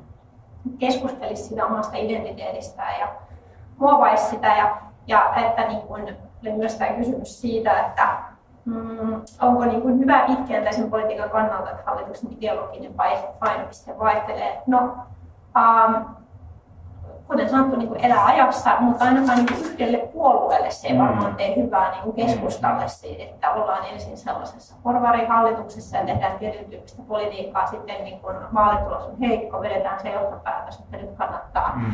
tehdä jotain muuta, mutta sitten mennään tosiaan sellaiseen hallitukseen, missä on just, ää, Marin ja tämä Marin ilmiö ja sitten tavallaan just tämä, niin kuin, että ollaan siinä niin kuin, mielletään todella libera- arvoliberaaliksi. Tämä hallitus ja sitten keskusta näyttäytyy, että se on väärässä paikassa. Että mitä ikään kuin keskustan tulevaisuus tässä. Ja, ja niin kuin hyvin sitä pohdittiin siinä, että, että hyvin puolueelle sellainen ideologinen pomppiminen suuntaan tai toiseen, mutta toisaalta on kiinnostavaa, että mitä vihreät tekee nyt, kun on keskusteltu siitä, että, että tämä ei nyt niin näissä vaaleissa tämmöinen liika vasem, vasemmalle mm. siirtyminen, että yritetäänkö tässäkin tehdä jokinlainen niin äkkinäinen linjanmuutos ja millä ohjelmalla tullaan sitten ensi vaaleihin ja näin. Niin en mä tiedä, Suomessa siis niin kuin on äh, puolueilla ajassa äh, erilaiset hallituskokoonpanot on varmaan mahdollisia aika paljon niihin niin kuin myös henkilökemiat ja tämän tyyppiset äh, asiat vaikuttaa. Ja toisaalta hallituksessa sitä päästään tekemään sitä politiikkaa ja päästään vaikuttamaan päätöksiin. Ja niin kuin joillekin päätöksille se aikaikkuna on myös suppeampi, että joskus jonain aikana varmaan voidaan, voi olla sitä niin kuin liittoa lähteä sinne hallituksen edelleenkin, vaikka se kokoonpano olisi mm. sitten niin kuin, ei se kaikista mieluisin ja, ja näin. Mm. Joo, tota, ainoa. Joo, tota, nyt on ihan pakko sanoa tähän Villen loistavaan puheenvuoron päätöksen, joka po- po- päättyi tällaisen jopa käsitteellisen ja teoreettisenkin pohdintaan, niin mulla on esittää ja ehdottaa sulle tälle tota, nimi ja mm-hmm. käsite. Mä en ole itse valitettavasti sen takana, okay. vaan vaalitutkija Sami Pori. Hän on nimittänyt tätä blokkauspolitiikaksi, okay. e, blokkipolitiikan sijaan, niin mun mielestä sä kuvailit nyt hyvin nimenomaan. Mm. Eli blok, blokkipolitiikan tota, käänteinen versio onkin blokkauspolitiikka jätetään tämän elämään, tämän Samin keksimä termi. Joo, niin, niin siis toi keskusta on jännä tässä tilanteessa. Nyt niin kuin herää tämä kysymys, minkälaisessa hallituksessa keskusta voi olla, tai millainen hallitus keskustan kannattajille kelpaa se on varmasti heille niin kuin iso haaste ja se, että mikä heidän rooli on, on sitten tulevaisuudessa. Mm. vihreiden osalta toki sinänsä mielenkiintoista muistaa se, että, että äh, vihreiden puoluejohtajan eduskuntaryhmähän oli silloin tota, 2011 äh, ihan tavallaan täysillä menossa jatkamaan samalla konkolla kuin tämä tota, vanha se kakkoshallitus oli. Se, niin kuin, miksi sitä kutsuttiin silloin porvarihallitukseksi tai siniviherhallitukseksi, mutta sitten vihreiden puoluevaltuusto torppasi sen, minkä jälkeen päädyttiin tähän niin kuin Sixpack-hallitukseen, jolloin tota, niin kuin siinä tavalla kävi ehkä se käänne ja on niin mielenkiintoista, että, että jos tämmöinen tilanne tulisi eteen, niin, niin miten tavallaan nimenomaan ehkä se vihreiden kenttä reagoisi siihen, että olla, onko siellä enää valmiutta tämmöisen hallituksiin vai ei. Kiitoksia. Mulla on tässä vielä, että olisi yksi kristallipallokysymys, mutta mm. aika juoksee, niin mä voisin pistää tässä vaiheessa palloa tuonne yleisökysymyksille täällä meille, jotka on tilassa. Haluaako joku esittää panelisteille kysymyksen, jonka mä sitten voin tässä toistaa näiden mikrofonien läheisyydessä, että se menee tuonne linjoillekin. Elina, ole hyvä. Mä haluaisin kysyä sellaisen kysymyksen, miten te näette sen, että sen puolueiden sisäisen hajantuneisuuden ja kuinka paljon se esimerkiksi vaikuttaa näihin nykyisiin hallitusneuvotteluihin, koska me puhutaan tällä hetkellä niistä puolueiden yleisistä linjoista miten ne on epäsopivia keskenään, mutta toisaalta me tiedetään, että sekä ehdokkailla että etenkin kannattajakunnassa on erittäin paljon hajontaa mm. eli isot puolueet kokoomuskeskusta välillä, niin miten katsoisitte, että se näkyy näissä hallitusneuvotteluissa? Eli kysymys oli, että miten puolueiden sisäinen hajannus näkyy näissä hallitusneuvotteluissa. Tässä voidaan ihan mennä saa kättä nostamalla, että kuka haluaa tähän hyökätä ensimmäisenä panelisteista. Ainoa. No, mä voin aloittaa. Mielestäni on hyvä pointti nostaa esiin juuri nyt tässä yhteydessä, kun hallitusneuvottelut ovat alussa. Ja no mulla ei ole sillä tavalla tähän tutkimustietoa tietysti muuta kuin äänestäjien osalta, jos juuri Juvelina viittasikin, niin tiedetään jo, että äänestäjien osalta tätä paitsi että polarisaatio on tietysti lisääntynyt eri puolueiden kannattajien välillä, niin sitten myös puolueiden sisällä, niin, niin se, se tiedetään. Mutta näkisin, että se tekee vai, vaike, vaikeuttaa. Että tota, paitsi että varmasti tulee olemaan niin ristiriitoja, täytyy paljon sovittaa puolueiden välillä, niin sitten mitä, mitä puolueet käy keskenään tätä niin kuin keskustelua ja vääntöä, niin uskoisin, että se ei ainakaan helpota näitä hallitusneuvotteluja. Ja juuri kun se vielä yhdistetään siihen, mitä tiedetään, että siellä niin kuin kysynnässä on, eli näissä niin kuin äänestäjissä ja potentiaalisissa äänestäjissä, mikä se tilanne on, niin varmaan se, se herättää monissa niin kuin, poliitikoissa ja, ja näistä asioista päättävissä ja neuvottelevissa, niin varmaan vielä enemmän sitä niin kuin epävarmuutta. Ja ehkä tässä yhteydessä, mitä en vielä päässyt sanoa tässä paneelissa, niin korostaisin myös sitä, että nyt kun näitä hallitusneuvotteluita käydään, niin ne on, ne ei, niin kuin, ne on, pit, ne on pitkiä prosesseja. Ne itse asiassa aloitetaan jo ennen, ennen niin kuin vaalitulosta, vaikka vaalitulos on siinä semmoinen tärkeä aikapiste ja se määrittää sitä paljon. Mutta jotenkin ehkä vähän nyt, kun media rummuttaa tätä todella todella, todella tota, intensiivisesti tätä hallitusneuvottelujen äh, prosessia ja kaikkea, mitä siihen liittyy ja kaikkia mahdollisia tiedotustilaisuuksia ja näin, niin että siinä ehkä vähän unohtuu se, että kuinka paljon niin kuin käydään niissä kulisseissa sitä keskustelua ja paljon niitä käydään, niitä sidosryhmien välisiä neuvotteluita. Se on niin kuinka iso ja laajalainen prosessi oikeasti on kyseessä, mitä me ei niin kuin itse edes niin kuin nähdä. Ja just tähän liittyy se, että paljonko ne puolueet sisäisesti myös käy niitä neuvotteluita. Niin, niin mun mielestä on tärkeää nostaa ja esiin tämä ja muistuttaa tästä. Yes. Oliko sulla Ville? Joo, Joo ehkä, ehkä jos, jos miettii näitä eri puolueita, niin, niin varmaan niin kuin kokoomuksen sisällä on tällä hetkellä niin kuin tilanne, jossa toiset toivoo ja toiset pelkää sitä hallitusyhteistyötä perussuomalaisten kanssa. Sitten taas toisaalta SDPssä on, on varmaan pohdintaa siitä, että halutaanko ylipäänsä sinipunahallitukseen. Punahallituksessa tai ylipäänsä äh, kokoomushan on muille puolueille usein siitä niin kuin keljuhallituskumppani, että äh, kun kokoomuslaisessa hallituksessa, tai yleensä jos kokoomus hallituksessa on, niin silloin äh, tehdään jonkinlaisia leikkauksia, joihin niin, muiden hallituspuolueiden kannattajat yleensä reagoivat paljon negatiiviseen kokoomuksen, jolloin ollaan nähty, niin kuin vaikka Sipilän hallituksessa nähtiin, että sekä keskustan että perussuomalaisten kannatus romahti, mutta kokoomuksen pysyy aika, aika niin kuin tasaisena. Ja SDPssä varmaan mietitään että kannattaako lähteä nyt niin kuin hallitukseen vai kannattaako jäädä oppositioon, ottaa sinne oikein niin kuin kova oikeistohallitus, jota pystyy niin kritisoida oikein olan takaa ja nousta takaisin niin pääministeripuolueen. Sitten mielenkiintoinen puolueen sisältö hajonnalta on minusta RKP, jonka sisäistä hajontaa ei yleensä käsitellä missään, missään tota, mediassa ja se näyttäytyy ehkä ulospäin semmoisena kuin mönttinä tai monoliittina, mutta äh, mut oikeastihan siellä on niinku isoja eroja tämän niinku tavallaan äh, Uusimaa, Varsinais-Suomi, Helsinki-akselin ja sitten niin Pohjanmaan porukan välillä. Mikä varmasti vaikuttaa, siis tällä hetkellä RKP on sellaisessa aika kuninkaan tekijä asemassa näissä hallitusneuvotteluissa, jolloin sitten joutuu pohtimaan sitä, että, tai mä veikkaan, että siellä saattaa käydä kovaakin sisäistä vääntöä, että, että mennäänkö niin kuin hallituksen kokouksen persojen kanssa, jolloin joudutaan joustaa näistä niin kuin maahanmuuttoa ympäristökysymyksistä.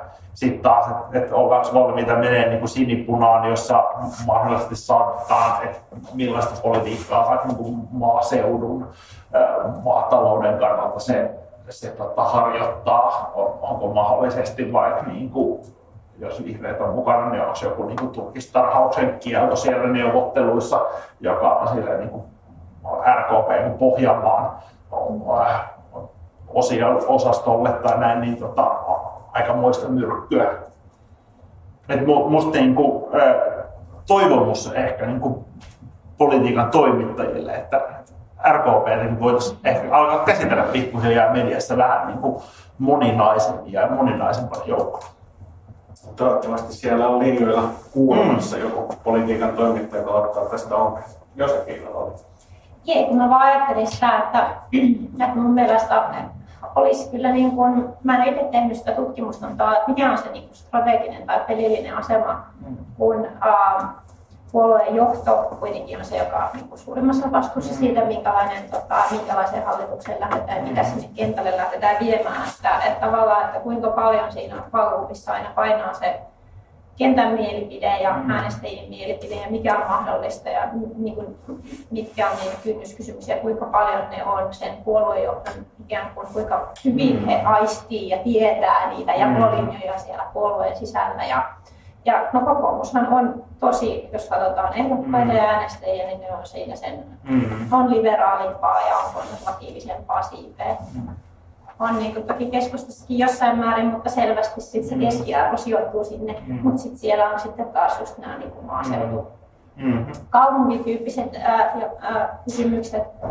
Ää, mutta mä tiedä sitten niin kuin vaikka mä niin, niin, että miten se puolueen haja, hajautuneisuus näkyisi niin heijastua näihin ja kuinka vaikeaa sinne on lähteä. Niin mun mielestä niin tavallaan olisi just kiinnostavaa, kun sä toit mm. meidän käytäväkeskustelussa esiin, että joskus aina ajatellaan, että ihmiset mm. toimii paljon strategisemmin kuin ne oikeasti mm. toimii. Niin kuinka paljon näillä hallitustunnustelijoilla ja, ja, ja näillä tota, henkilöillä, jotka sitten vie niitä niin kuinka paljon tietoa heillä on kaikista erilaisista mm-hmm. mahdollisuuksista ja siitä, että mitä he lähtee esittämään. Ja tietenkin sitten niin kuin, ja mitä ne mahdolliset rahoituskumppanit on, että mitkä niin kuin lopulta on niitä kysymyksiä. Että, että varmaan jossain tietyssä tilanteessa niin se tietty hajonnaisuus jossain kysymyksessä ei nouse just niin kuin esteeksi, mutta tavallaan sitten kun tiedetään potentiaaliset hallituskumppanit on näin ja vaalitulos on näin, niin sitten niin sellaiset tietyt, niin kuin tietyt sellaiset jakolinjat puolueessa nousee eri aikoina esille. Ja tota, mä en usko, että RKP olisi mitään ongelmaa lähteä sinne mm. hallitukseen, että se on ehkä, tota, he varmaan mm. voisi turvata siellä tämän. Mm. Et en tiedä, toki kyllähän mm. meillä on tämä eläinten mm. oikeuksien puolustaminen listalla, mutta mm. se ei varmaan niin sitä kasvaa. Jotenkin ajattelen, että RKPllä ei ole muuta kuin voitettavaa siinä mm. mutta Aina oli vielä pyytänyt puheenvuoro. Joo, ihan pieni lisäys edelliseen kommenttiin tuli mieleen tuosta, mitä Josse sanoi, että puolueillahan on tosi erilaiset myös säännöt siitä, mm. miten he niin kuin tämän koko hallitusneuvotteluprotokollan sisäisesti vetää. Sen mm. unohdin mainita tuossa liittyen siihen, miten tämä prosessi etenee paljon myös siellä kulisseissa ja minne asti se ulottuu. Niin mun mielestä se liittyy myös tähän kysymykseen, että kenellä tavallaan on sitten siellä puolueessa se valta ja vetovastuu, että siitä puolueet, puolueet myös eroavat. Kiitos. Tosi lyhyesti. Niin, niin tässä on siis mielenkiintoinen, että et nythän on noussut siis keskustan sisällä kritiikkiä tätä heidän tavallaan toimintatapaa kohtaan. Että siellähän säännöissä sanotaan, että, että niin kuin, tota, eduskuntaryhmä ja puoluevaltuusto yhdessä päättää näistä asioista, mutta nyt puoluejohto meni tavallaan niin kuin etukäteen linjaamaan, että nyt ei edes vastata näihin kysymyksiin. Tota, meillä nyt ei oikein ole, ellei nyt ole joku tosi hyvä, mä olen valmis tuppaamaan omaa viimeistä kysymystä, jos, mm. jos joku yleisöstä haluaa heittää jonkun kysymyksen vielä.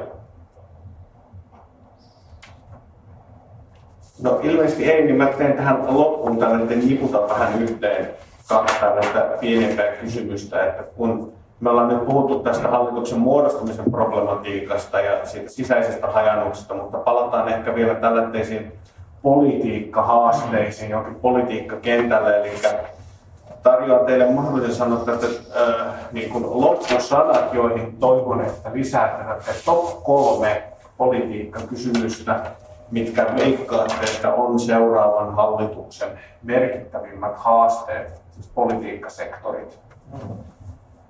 Tota, kun tämä annoin tähän tällä teidän lisätehtävän, saat ihan hetken, hetken tässä miettiä ennen kuin tuota, pyydän teitä vastaamaan, mutta että muuten, muuten voitte niin kommentoida jotain muita seikkoja, mitä tässä ollaan sivuttu, mutta joka haluatte vielä vähän hieman selventää, mutta tämä top kolme laitetaan, voisi olla muuten top neljä, mutta meillä ei ole aikaa käyttää tätä nelosen rutiinia. Haluatko Mä voin aloittaa, kiitos. Mä ehkä tähän edelliseen vielä nopeasti sanon sen, että tulipa, tulipahan vaan mieleen, että mä en nähnyt missään minkälaista analyysiä, mitkä jaot perussuomalaisten sisällä nykyään on sen jälkeen, kun sieltä tämä soinilainen SMP-läinen linja niin kun lähti kävelemään, niin mä en sen puolueen sisäistä dynamiikasta muuten nyt tiedä mitään. Ja se olisi tosi mielenkiintoista. Mutta tota, um, top kolme näissä on No, ensimmäinen on sellainen, mikä minusta on varma, se nyt on tämä niin kuin, ei edes velkaantuminen, vaan nimenomaan äh, sote-palveluiden äh, riittävyys sekä rahan kantilta että tekevien käsien kantilta. Mä luulen, että se homma alkaa nyt levitä käsiin ja sille pitää tällä vaalikaudella tehdä jotain. Ähm, sitten tota, ehkä vähän sellaisena mustana hevosena, niin mikäli Ukrainan sota nyt jatkuu jatkumistaan ja siellä ei tapahdu jotain yllättävää käännettä, niin tällä vaalikaudella tulee jossain vaiheessa luultavasti vastaan se, että niin mitä, mikä se Suomen niin kuin sitoutumisen aste on. Kauanko sinne ollaan valmiita lähettämään tota sotilaallista tukea, missä vaiheessa aletaan ehkä niin kuin, varmaankin osana jonkinlaista kansainvälistä rintamaa painostamaan jonkinlaiseen epätyydyttäväänkin rauhansopimukseen ja näin päin pois. Ähm, se on varmasti sellainen kysymys, että vältetään viimeiseen asti, mutta niin kun, jos sota jatkuu, niin se on käsissä vielä tämän hallituskauden aikana. Ja sitten tota, kolmas on, jos on yksi varma ja yksi tällainen mustahevonen kanssa, niin ehkä niin kuin sellainen toive, että mä toivoisin, että niin kuin tästä Suomen NATO, nyt kun ollaan Natossa, niin nyt käytäisiin niin kuin oikea poliittinen keskustelu ja prosessi siitä, että mitä hittoa me siellä tehdään, eikä vaan niin kuin kelluttaisi sillä, että nyt ollaan ydinasessa sateenvarjon alla, jee! Että niin kuin, mä, mä toivoin, että sitä oltaisiin käyty jo nyt, mutta niin kuin, en, en sinänsä yllättynyt, ettei käyty näiden vaalien yhteydessä. Ehkä sitten presidentinvaalit antaa sellaisen viitekehyksen, jossa niin puolueetkin voi lähteä siihen keskusteluun. Mutta olisi se mun top kolme. Kiitos. Kiitos. Olisi tehnyt mieli vastata yhdellä sanalla pelkkä talous, koska käsittääkseni kaikki ajan niin asiantuntijat on yhtä mieltä siitä, että talous on tässä se kaikista suurin, suurin kysymys ja se niin kuin on selvää, että tässä niin kuin, tullaan tekemään tai siis puolueet eivät ole siitä yksimielisiä, että miten sitä taloutta sitten niin, kuin niin sanotusti elvytetään tai miten, miten niin kuin sitä julkista, julkista taloutta elvytetään. Mutta talous olisi tehnyt mieli vastata yhdellä sanalla, mutta sitten jos kolme, niin mä laitoin tänne, että sote, työllisyys, ja sitten mulla on vähän niin kuin kaksi, mä ajattelisin, että ulko- ja turvallisuuspolitiikka ihan siitäkin syystä, että meillä on presidentinvaalit ensi vuonna, niin jotenkin mä näkisin, että se saattaa vähän vielä vaikuttaa siihen nyt tämä juuri, juuri tota, alkanut NATO-jäsenyys. Mutta sitten vähän niin kuin sille puolikas ja sitten toinen puolikas niin ää, e, ilmastolle. Mm. Mutta työllisyys pitää sit sisällään myös nämä ma- maahanmuuttokysymykset, koska, koska näkisin, että ne on, ne on niin kuin siihen sisään leivottuna jollain tavalla kuitenkin väkisin. Yes, kiitos. Äh, joo. Mä sanoisin, mä niin ykköseksi, äh, on sinänsä siinä järjestyksessä on tullut mulle mieleen. Ykkösenä on se, että aiotaanko siitä hiilineutraaliustavoitteesta pitää todella kiinni. Jos aiotaan, niin mihin päätöksiin ollaan valmiina? Ollaanko, lähdetäänkö vahvistamaan hiilinieluja, rajoittamaan hakkuita vai tehdäänkö jossain muualla jotain tota, päästövähennyksiä vai mennäänkö tämmöisellä niin kuin, toivotaan, että se siitä ratkeaa ja kyllä yritykset hoitaa linjalla.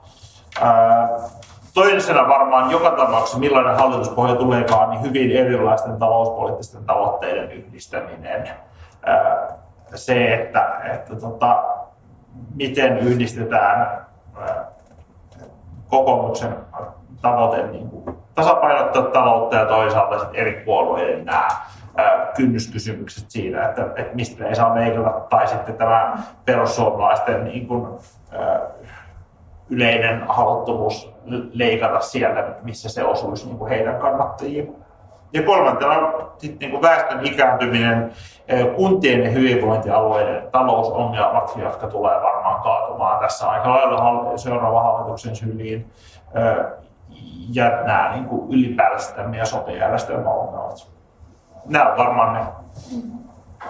Tässä. Mulla on juuri tuohon mitään lisättävää mutta se maahanmuuttohan liittyy sekä ilmastoon että ää, talouteen siinä mielessä, että ajatellaan, että mitä tekeviä käsiä pitäisi saada maahanmuuton kautta uusia suomalaisia, mutta sitten tavallaan niin kuin sanoit aikaisemmin, että tietty osa maapallosta muuttuu mm. asumiskelvottomaksi, joten pitäisi tehdä sitä ilmastoa. Eli tavallaan se maahanmuutto, talous ja ilmasto ne niin kuin liittyy tosi kiinteästi yhteen. Ja ja sitten myös nämä turvallisuusteemat. Tavallaan niin nämä teemat liittyy kiinteästi mm. yhteen ja siellä on niin kuin, pääsääntöisesti hyvin paljon erimielisyyksiä. Mm. Ja sitten just tavallaan tämä perussuomalaisten mm, niin kuin, minkälaista asioista niin kuin siellä puoluejuhdessa ajatellaan, että mm. voidaan hallitusohjelmassa sopia, mutta sitten sen hallituskauden aikana, jos tulee mm. kentältä sitä eri kuraa, niin miten se niin kuin, sit vaikuttaa sen hallituksen työskentelyyn, niin, mm. niin tota, jää nähtäväksi. Tässä on nyt tosiaan mielenkiintoista, me tässä ehkä todettiin myös yhden, yhteenään enemmän tai vähemmän se, että tämä ulko- ja turvallisuuspolitiikka, että toivottavasti kun järjestetään varmaan sitten presidentinvaalien alla kanssa jonkinnäköistä tutkijapaneelia, ole siellä yhtä turhautuneita, että ei sitä puhuta vieläkään. Mikä kumma siinä on, että se on, siitä on muuttunut tällainen, että siihen ei oikein päästä pureutumaan. Mutta tota, meillä on niin sanotusti aikamme täysi. Meillä oli tässä oikein hyvä keskustelu mielestäni ja toivottavasti onnistuttiin herättelemään ajattelua myös yleisössä sekä täällä paikalla että verkossa. Kiitän vilpittömästi ja syvään kaikkia panelisteja, että jaksoitte lähteä tähän keskusteluun. Haluan kiittää myös Elinaa yleisökysymyksestä. Ja kiittää tietenkin myös Tampereen yliopiston politiikan tutkimuksen tutkinto-ohjelmaa, demokratiatutkimuksen verkostoa, valtiotieteellistä yhdistystä ja politiikasta lehteä, jotka on tämän ää, tota, tilaisuuden järjestäjiä. Ja haluan vielä hyvin nopeasti mainostaa politiikasta lehteä. Muistakaa, se on yleistajuinen ja siinä on tuota paljon, paljon tuota iloa ollut varmasti monelle tässä vaalien alla ja vaalikevään aikana ja tuota, artikkeleita hyvin julkaistaan jatkossakin vielä. Niin kiitos kaikille oikein aurinkoista kevättä. Kiitos. Kiitos. Kiitos.